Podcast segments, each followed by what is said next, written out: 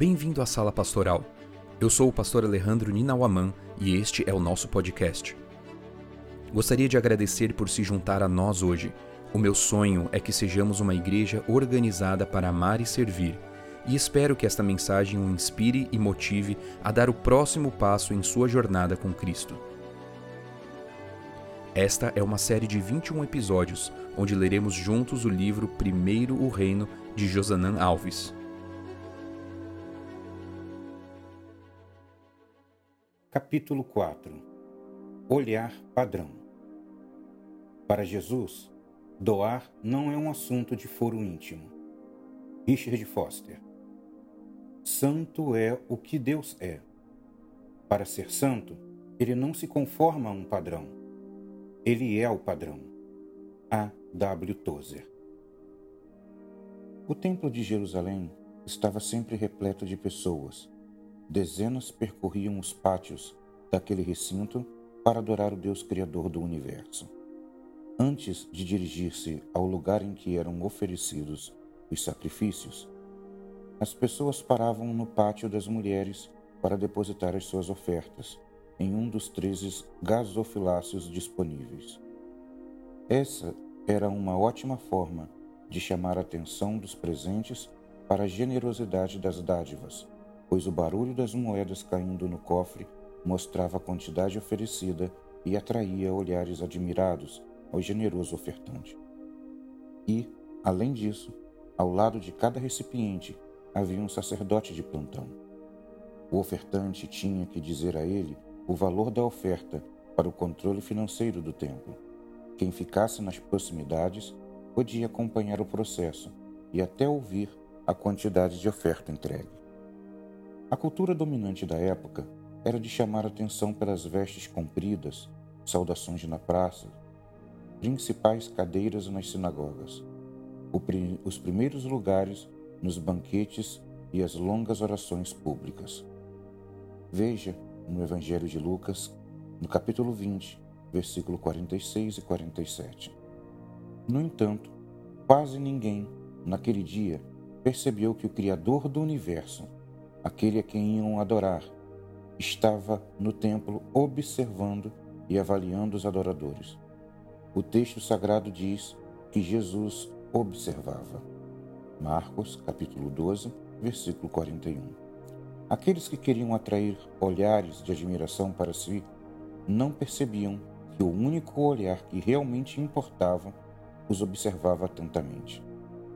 Hoje, assim como naqueles dias, quando nosso interesse é atrair os olhares das pessoas, corremos o risco de não perceber o olhar de Cristo. Uma das grandes verdades da história da viúva é que o único olhar que realmente importa é o de Cristo.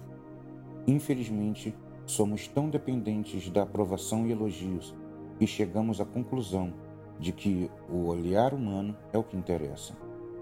Pensamos que a avaliação humana seja o critério que nos mede. Esse pensamento nos leva a uma atitude terrível de comparações e criação de padrões inatingíveis. M. Greg Barnes, pastor norte-americano, conta que certo dia foi visitar uma mulher de sua igreja que havia tido um bebê. Encontrou-a chorando no seu, no seu leito na maternidade. Ao perguntar-lhe o que havia acontecido, ela respondeu que sua filhinha havia nascido com um dedo que virava ligeiramente para fora e que por conta disso havia conseguido apenas um 9 numa escala de um 10 no hospital. Não sei o que mais me aborrece, disse a mãe, entre lágrimas. Eles terem feito esse teste estúpido ou meu bebê ter obtido apenas nove pontos. O pastor Barnes saiu de lá pensando e era apenas o primeiro dia na vida daquela criança. E ela já tinha problemas por não conseguir uma pontuação alta o suficiente, de acordo com o padrão de avaliação humana. Assim é o critério humano. Nós pontuamos, medimos e julgamos todo o tempo, o tempo todo. Entretanto, a história da viúva nos mostra que Jesus estava observando tudo e podemos ter a certeza de que Ele está a nos observar hoje também. devemos ter a segurança de que o observador que realmente importa é Cristo. Por três motivos.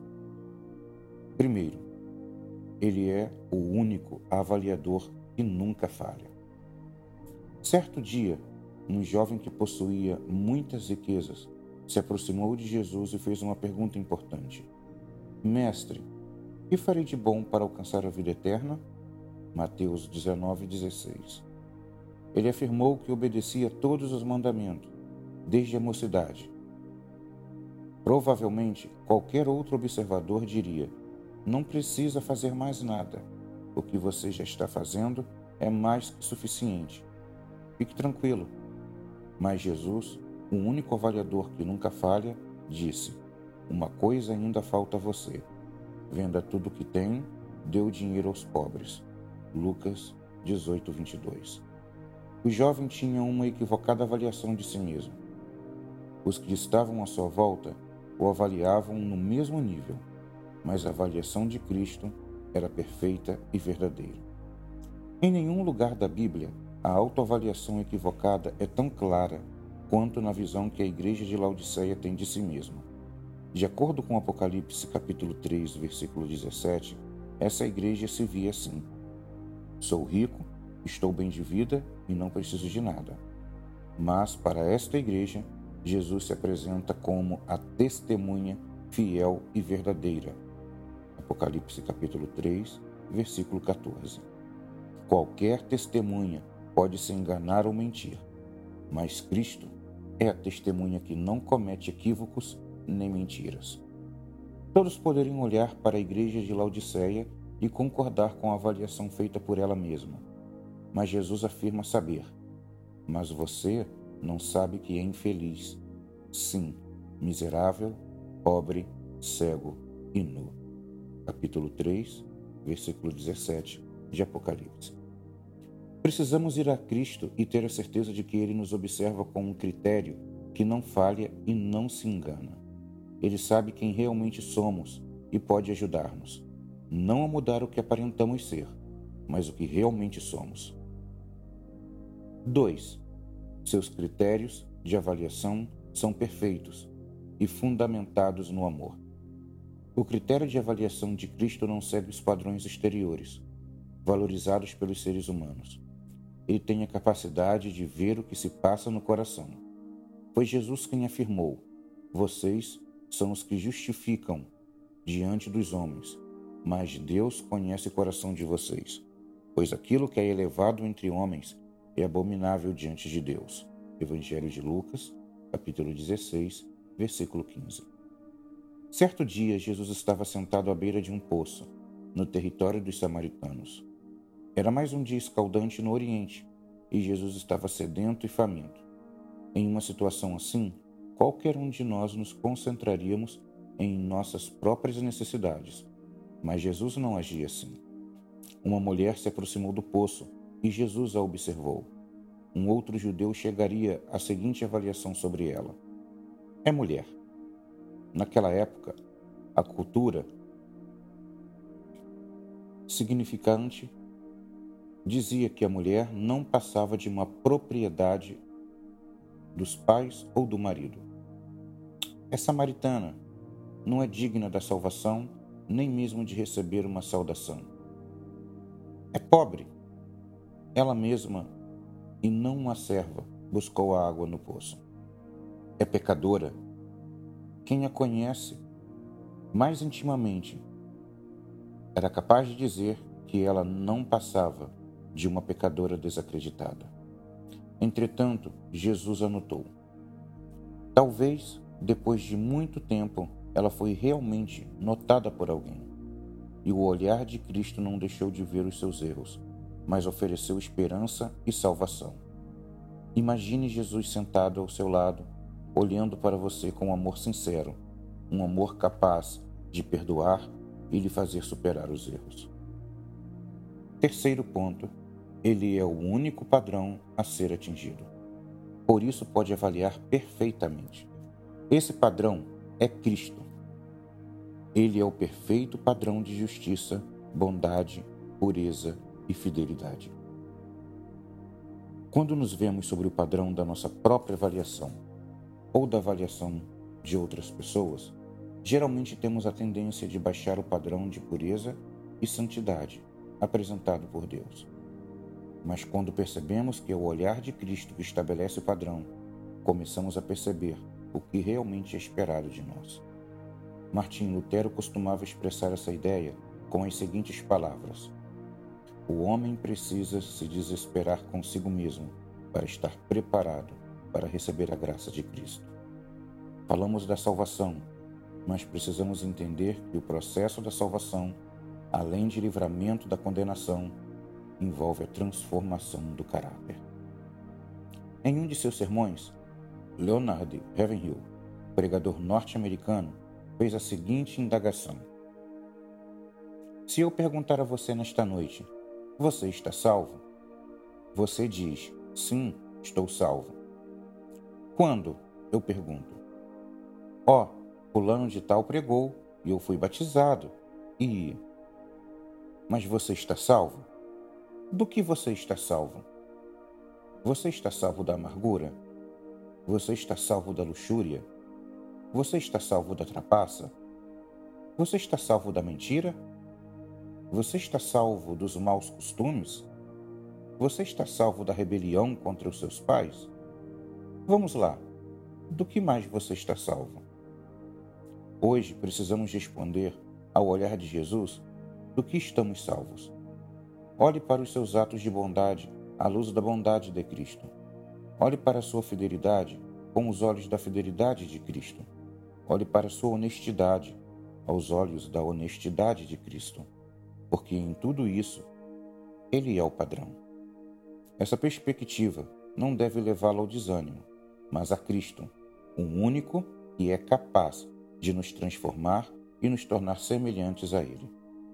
Veja que promessa extraordinária o apóstolo Paulo nos apresenta. E todos nós, com o rosto descoberto, contemplando a glória do Senhor, somos transformados de glória em glória na sua própria imagem, como pelo Senhor, que é o Espírito. Segundo Coríntios, capítulo 3, versículo 18. Ele é o padrão a ser atingido e por sua graça, que opera em nós, poderemos viver uma vida de santidade e semelhança com Cristo. Em 1518, a Igreja Católica abriu um processo de heresia contra Martinho Lutero. Todos sabiam que, em algum momento, ele seria levado diante dos cardeais e que o seu destino poderia ser o mesmo de tantos outros que anteriormente foram considerados hereges. Conta-se que alguém lhe perguntou se ele estava com medo da Inquisição e da ira dos cardeais e do Papa Leão X. Ao que Lutero respondeu: Tenho mais medo do meu coração do que do Papa e de todos os cardeais. Tenho dentro de mim um grande Papa, o meu eu.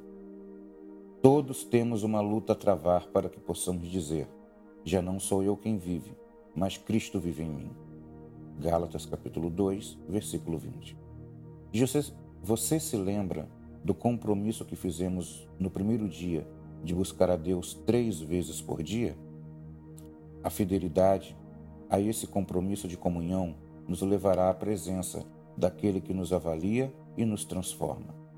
Neste momento, escreva uma pequena oração pedindo que o olhar de Cristo lhe mostre quem você realmente é e o motive a buscá-lo a cada dia para ser mais semelhante a Jesus.